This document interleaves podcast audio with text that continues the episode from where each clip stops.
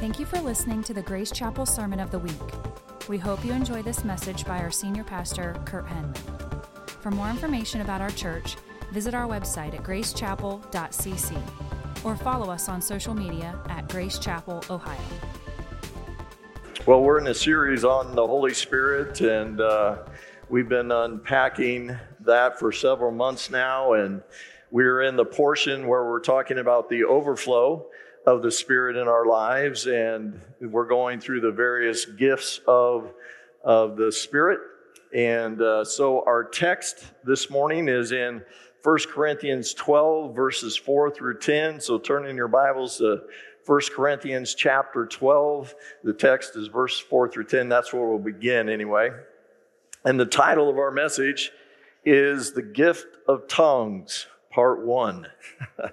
The Gift of Tongues, Part 1. 1 Corinthians chapter 12. If I get there, we can start, right? Starting in verse 4, I thought we'd back up since it's been a while since we read the whole portion here. Now there are a variety of gifts, but the same Spirit. And there are a varieties of service, but the same Lord. And there are varieties of activities or operations, but it is the same God who empowers them all in every one. To each is given the manifestation of the Spirit for the common good. For to one is given through the Spirit the utterance of wisdom, to another the utterance of knowledge according to the same Spirit, to another faith by the same Spirit, to another gifts of healing by the one Spirit. Now, I told you when we went through these gifts and when specifically under this topic of the gifts of healing that oftentimes what happens is God will move in a service and I'm not aware of it until someone tells me later. And so that happened last week.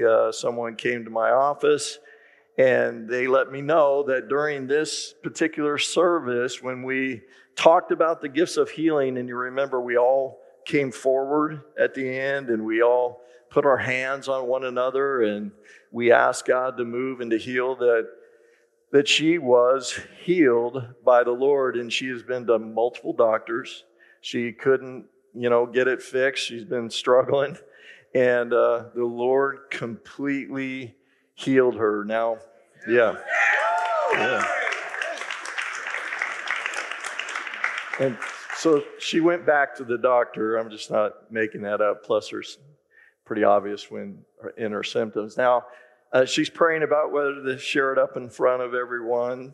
But I did want to roll that out just as a testimony, one, to glorify Jesus. But listen, to also build up your faith. That listen, God does hear our prayers and He does always answer what is best. And He is the same God yesterday, today, and forever. He is a God of miracles. And so listen, we just need to stay close to Him. And as I stay close to Him, listen, He will move as necessary when it is necessary. And if He doesn't, well then I'm just trusting until He does. And so this verse continues. Verse 10, to another, the working of miracles, to another, prophecy, to another, the ability to distinguish between spirits. And we unpacked that one last week. And then today it says, to another, various kinds of tongues. And so as we come to this particular part of our series. This is going to be another mini-series within the series. So this will be a three-part message, and it's important that you hear all three parts in order for you to properly understand this gift and its operation in your life. Now, as we begin to unpack speaking in tongues, today, the first thing that I want us to note is that speaking in tongues was prophesied in the Old Testament. So turn to Isaiah chapter 28. Isaiah chapter 28.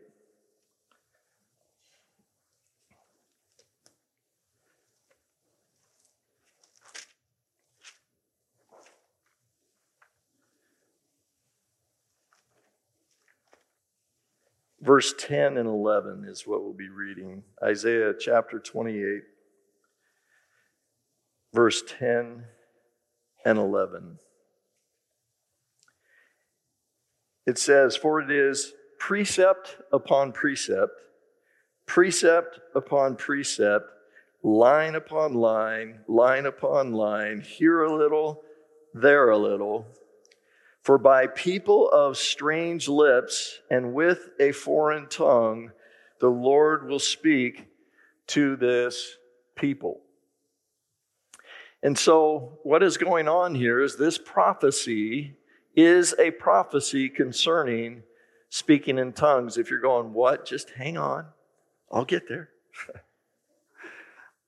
And this prophecy has a dual fulfillment. That is, it has a near fulfillment, and then it has a far fulfillment. And so listen, if you were with us during the Daniel series, we unpacked this multiple times, that Old Testament prophecy has a near fulfillment, and then it has a far fulfillment. And so the near fulfillment of this prophecy, the context of what Isaiah is talking about here, is he is speaking against the drunkards of Ephraim, and that is Israel. And that is the people of Israel were basically living in debauchery. They were getting drunk. They were ignoring God and living life. And in the midst of that, Isaiah comes to correct them, comes to steer them back, and they mock Isaiah. They mock Isaiah's ideas of morality and God's accountability and the clarity of God's word. They mock him by saying, "You're too simple. You're childish. Those ancient morality, those clear lines, that's not for our modern life." And they mocked him by saying, you know, "You're all about precept upon precept, line upon line." That is, "Isaiah, go teach the toddlers class." That's what they were saying. You're a simpleton. And so because they rejected and mocked the prophet of God, and thus they were ultimately rejecting God himself. They rejected, mocked the prophet in their drunkenness and debauchery. And so God says, listen, if you're not going to listen to my prophet who is speaking to you clearly, line upon line, precept upon precept, then you're going to be instructed by strange lips and strange tongues. That is specifically the Assyrians. I am going to send the Assyrian people who you don't know their language. It's a strange language. And they are going to be my disciplining rod upon you. And so tongues, here in Isaiah 28, were a sign of God's judgment against his people, Israel. That's the near fulfillment of that prophecy. Now, the far fulfillment of that prophecy we find in the New Testament in reference to the gift of tongues being poured out upon the church. So turn back to 1 Corinthians, but chapter 14. 1 Corinthians chapter 14.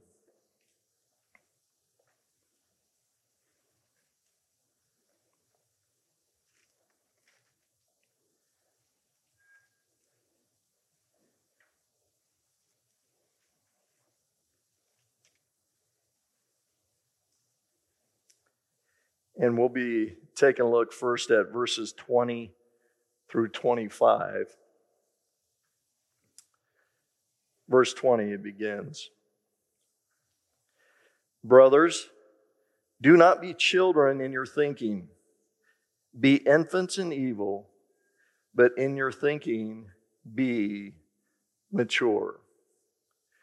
Now the context here in chapter 14 that the Apostle Paul is speaking into is he is saying this to the church in Corinth. He is saying to them, grow up.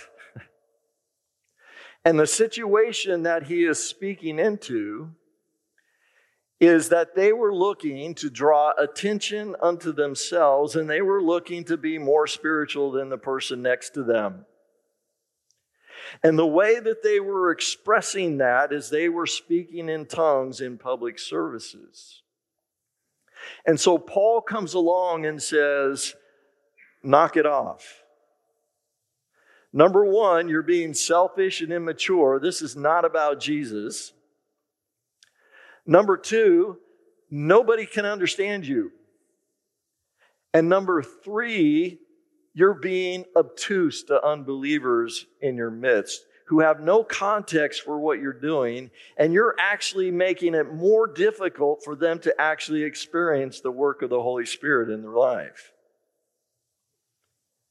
And so he continues. Verse 21, in the law it is written. Now, this next verse, you'll notice this is Isaiah 28. In the law it is written, by people of strange tongues and by the lips of foreigners will I speak to this people, and even then they will not listen to me, says the Lord. And so Paul, by the inspiration of the Holy Spirit, says that the far fulfillment of the prophecy in Isaiah 28 is the gift of speaking tongues in the church. Verse 22. Thus tongues are a sign not for believers but for unbelievers, while prophecy is a sign not for unbelievers but for believers. Now that sounds like the opposite of what Paul says in other places and what I just told you, right? So that verse 22 is very confusing, and you will not understand that verse unless you know the prophecy in Isaiah 28. Because in verse 21 and 22, this is just a little side note in Paul's explanation of tongues that he is giving in verse 21 and 22 are connected. And verse 22 is speaking about Israel, but in the rest of the chapter, he is talking directly to the church. And so let's take a look again at verse 22. What am I talking about? Thus tongues, that is, he's connecting it to verse 21. It results. Thus tongues are a sign not for believers, but for unbelievers. So in verse 22, the unbelievers are the Jews. That is, Paul does a great exposition in Romans chapter 9 through 11, where he lets us know that in the church dispensation, the dispensation that we are in right now, that God's work has shifted to the church. And Israel is under the discipline of God.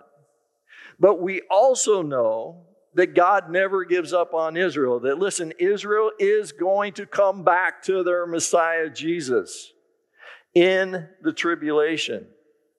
But for now, they are under the disciplining hand of God. And so Paul is saying here that the gift of tongues poured out upon the church in this dispensation is a sign of the discipline of God to Israel in the same way that it was a sign as a discipline to Israel in verse 28. And so that is one of the purposes of tongues. It is a sign to Israel that God's discipline is upon them. Well, it continues, verse 23. If therefore the whole church comes together and all speak in tongues, and outsiders or unbelievers enter. And so here clearly we see that Paul is shifting the conversation. He's no longer talking about Israel, but he's talking about people who don't know Christ that come into our church service, that come into our congregation. And he uses the word outsiders to let us know even that he's talking about something different here. And he continues, if therefore the whole church comes together and all speak in tongues and outsiders or unbelievers enter, will they not say that you're out of your minds? That is, he's saying, knock it off. You're making worshiping like Jesus look crazy.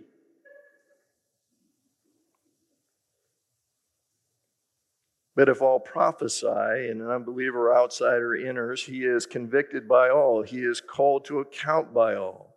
The secrets of his heart are disclosed, and so falling on his face, he will worship God and declare that God is really among you. So here is a hugely important point. You may write it down. Tongues are for private devotion. Prophecy is for public worship. Tongues are for private devotion. Prophecy is for public worship. Now, not only were tongues prophesied in the Old Testament, listen, Jesus promised that tongues would follow those who believe him, would follow those believers who followed him. He said in Mark chapter 16, verse 17, take a look on the screen, and these signs will accompany them. In my name, they will cast out demons. They will speak in new tongues. And so the Old Testament prophesies it, and Jesus promises it. And then turn to Acts chapter 2. Acts chapter 2.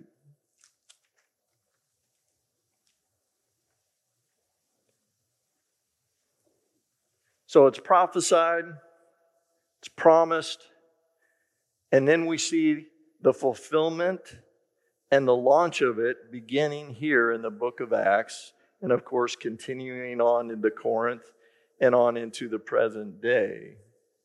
But let's take a look at a few examples here in Acts. Acts 2, verses 1 through 11. When the day of Pentecost arrived, they were all together in one place, and suddenly there came from heaven a sound like a mighty rushing wind, and it filled the entire house where they were sitting. And divided tongues as a fire appeared to them and rested on each of them, and they were all filled with the Holy Spirit and began to speak in other tongues as the Spirit gave them utterance. Now there were dwelling in Jerusalem Jews, devout men from every nation under heaven. And at this sound, the multitude came together and they were bewildered. Each one was hearing them speak in his own language. And they were amazed and astonished, saying, are not all these who are speaking Galileans? And how is it that we hear each of us in his own native language?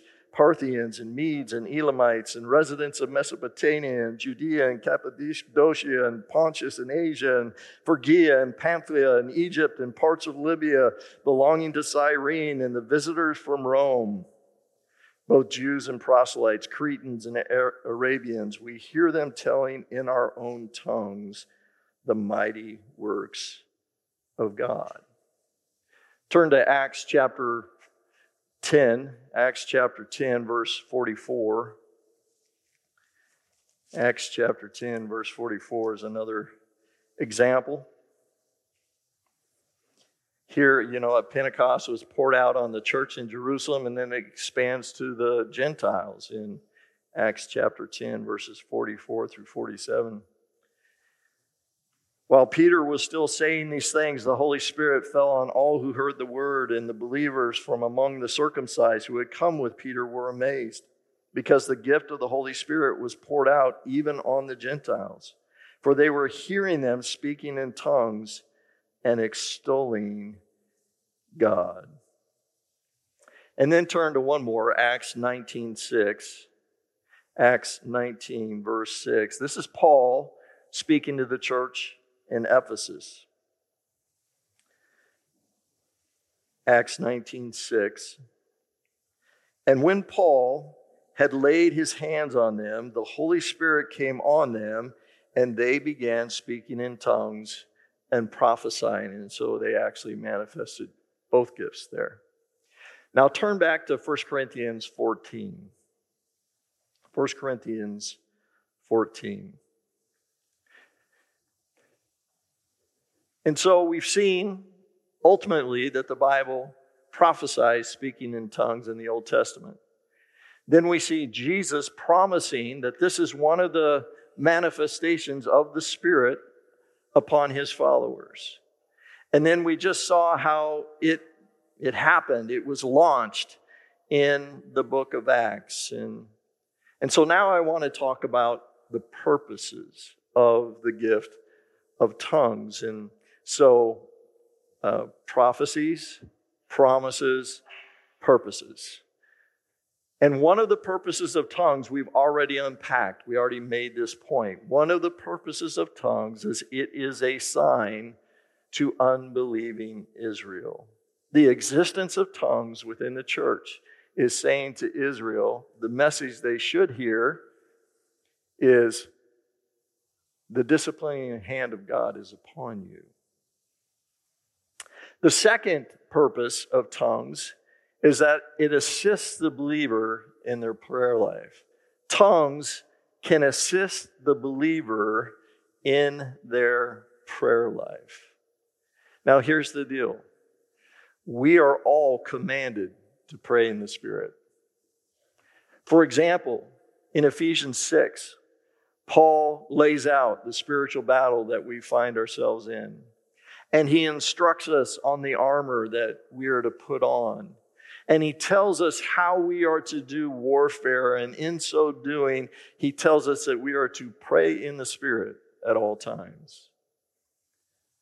In Jude chapter 20, verse 20, take a look on the screen. It commands us. But you, brothers, building yourselves up in your most holy faith and praying in the Holy Spirit. We are all commanded to pray in the Holy Spirit. Now, there are two ways that we can pray in the Holy Spirit. And you can pray in one of them or both of them, depending on your gifting. And listen, one is not more important than the other. One is not more spiritual than the other. Did everybody hear that? And so one of the ways that we as believers pray in the Spirit is by groaning in the Spirit. That is, one of the challenges that we have is we don't know how to pray. We often don't know what is best. We often don't know what God's will is. We often find ourselves just with no words of what to ask or how to ask. We often struggle with even sorting out our confusion or our pain or our suffering or listen, even our joy. Like, how do we even express to God when we're full of joy? And so we just find ourselves in the presence of God, and our spirit is interacting with God. We're in that silence. We're in that presence. We feel that connection. We feel that intimacy, but we're just kind of, I don't know how to express this. And so Romans chapter 8, verse 26 tells us this. Take a look on the screen. Likewise, the Spirit helps us in our weakness. For we do not know how to pray as we ought, but the Spirit himself intercedes for us with groanings too deep for words. The second way that we can pray in the Spirit is by the gift of tongues. And so take a look here again in chapter 14 and take a look at verse 2.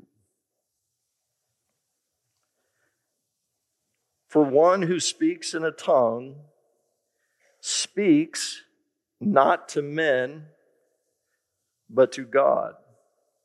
For no one understands him, but he utters mysteries in the Spirit. And so if I'm praying in the Spirit, if I'm worshiping God, if my spirit is connected to God, then I can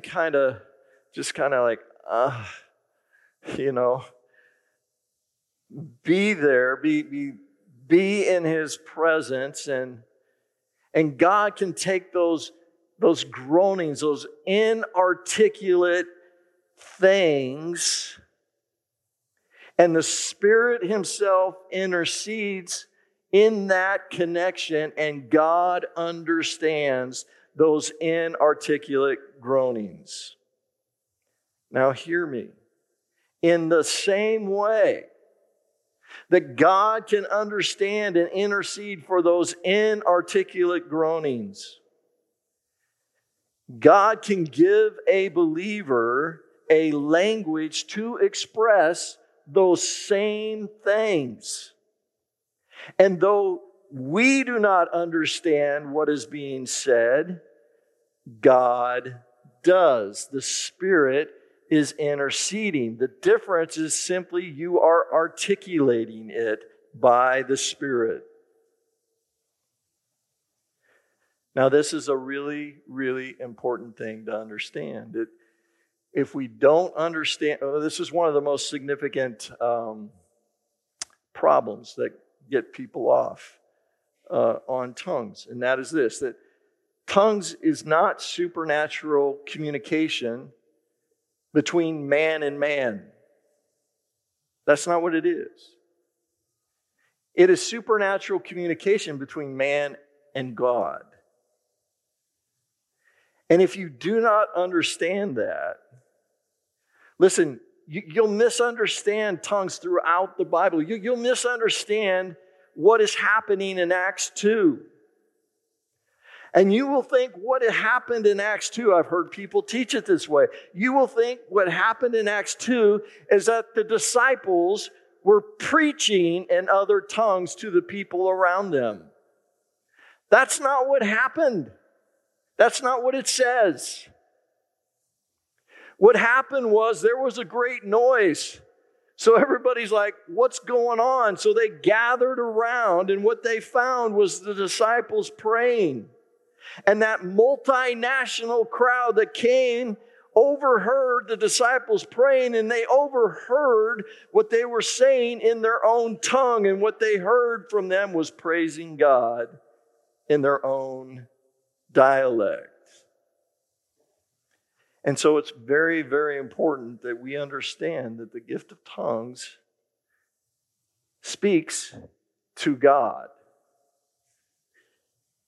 not to man. Skip down to verse 14 and 15. Paul continues. For if I pray in a tongue, my spirit prays, but my mind is unfruitful. What am I to do? I will pray with my spirit, but I will pray with my mind also. I will sing praise with my spirit, but I will sing with my mind also. And so Paul tells us here that he prays in tongues and he also sings in tongues. But note this, he never does so in public worship services. Skip down to verse 18 and 19. Verse 18, I thank God that I speak in tongues more than all of you. You really want to talk about this? I do this more than you do, right? Nevertheless, in church, I would rather speak 5 words with my mind in order to instruct others than 10,000 words in a tongue. And so once again, tongues are for personal devotion. They are not for public worship. Now, we've talked about this principle several times when we're talking about the Holy Spirit and identifying a genuine or sincere work of the Holy Spirit. And one of the marks that I've talked to you about is that when you see a genuine expression of the Holy Spirit, is it will always put the spotlight on Jesus. And it will always take the spotlight off of us. And so this is one of the problems with speaking in tongues in public services. And this is why Paul is saying, hey, I'm not denying the gift, but you're using it wrongly. And so when a pastor or a teacher or whatever is on the stage and they're speaking in tongues and that sort of thing, listen, the spotlight is not on Jesus. And what that speaker or teacher is trying to do is prove to you that they're spiritual. They're trying to prove to you that the Spirit is upon them. They're trying to prove to you that the Spirit is moving in the service, or they're trying to whip up the atmosphere to get things moving. The same thing happens when a worship leader goes off and sings in tongues. All the focus goes on to them. And so Paul says, that's not the right way to do it. That's what the Corinthians were doing. We still see the same stuff today. But Paul goes out of his way just to keep driving this point home. Tongues are for private devotions. They're not for public worship. Now, hear me on this.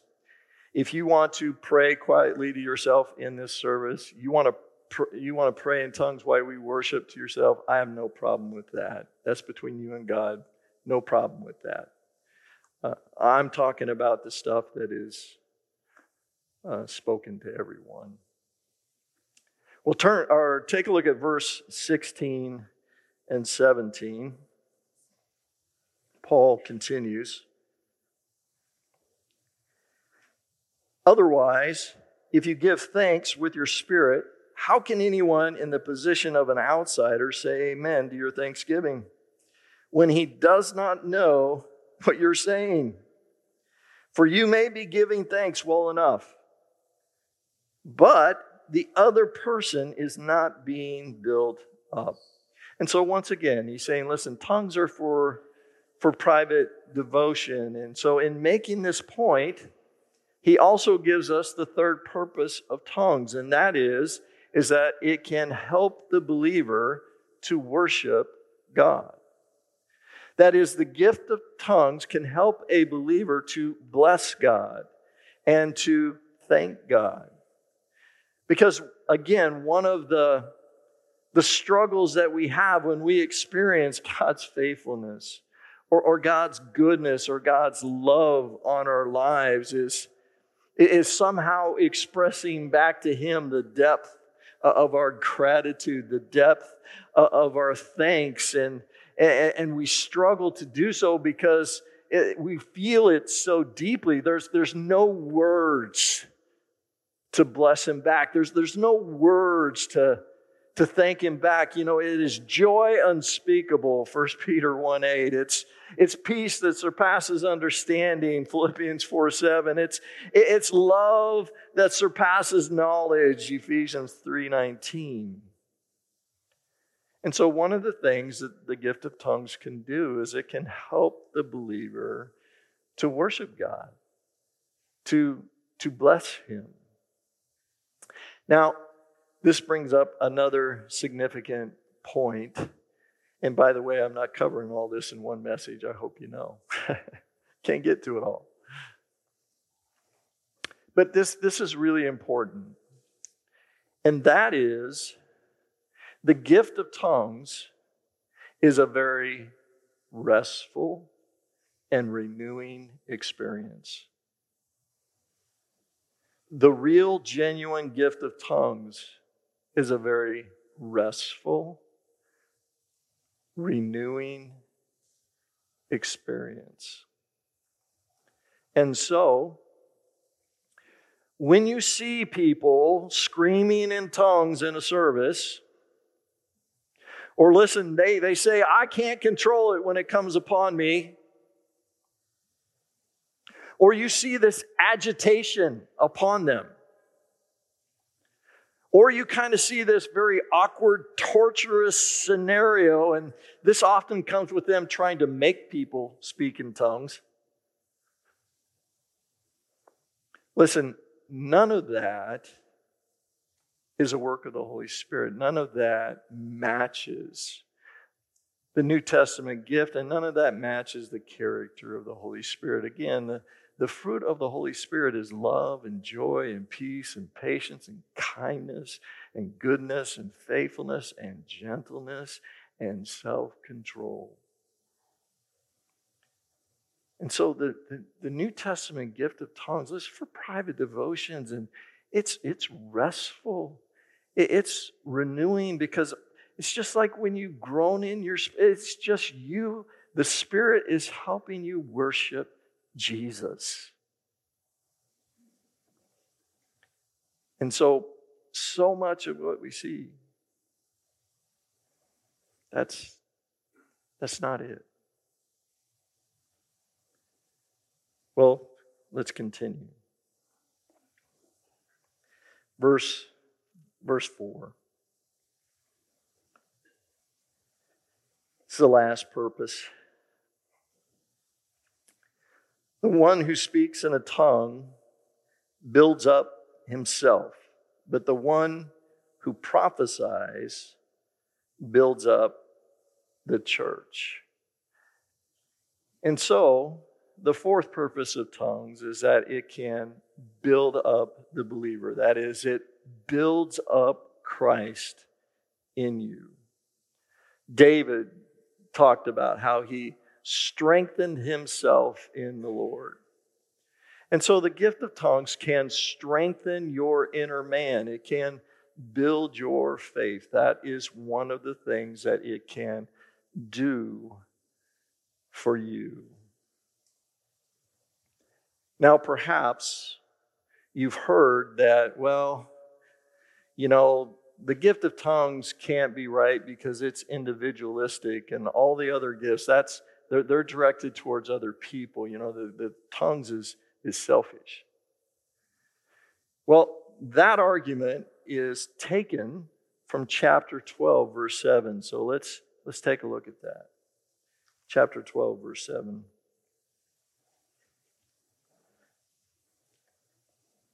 It says, to each is given the manifestation of the Spirit for the common good.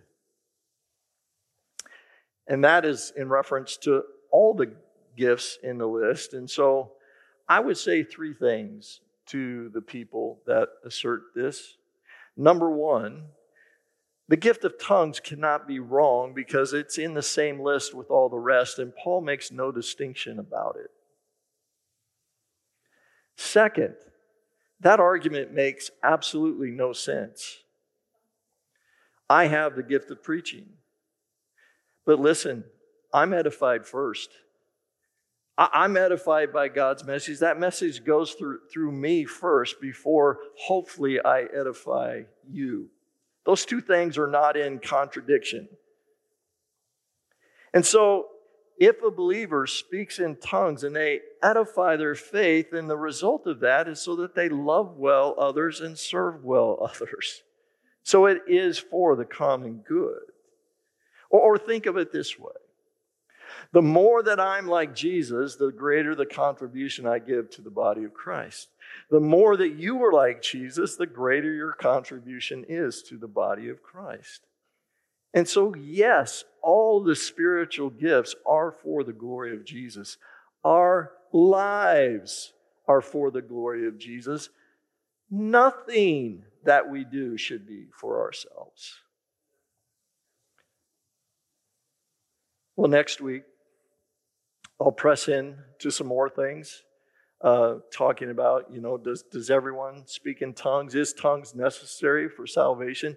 Is it necessary for the baptism of the Holy Spirit? And we'll kind of work on that. And in the third message, I'll walk out a lot of my own personal stories and journeys, but I want to build the theology before I just tell you stories. So let's pray.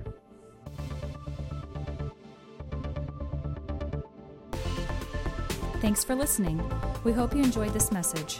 For more sermons like this, visit us online at gracechapel.cc.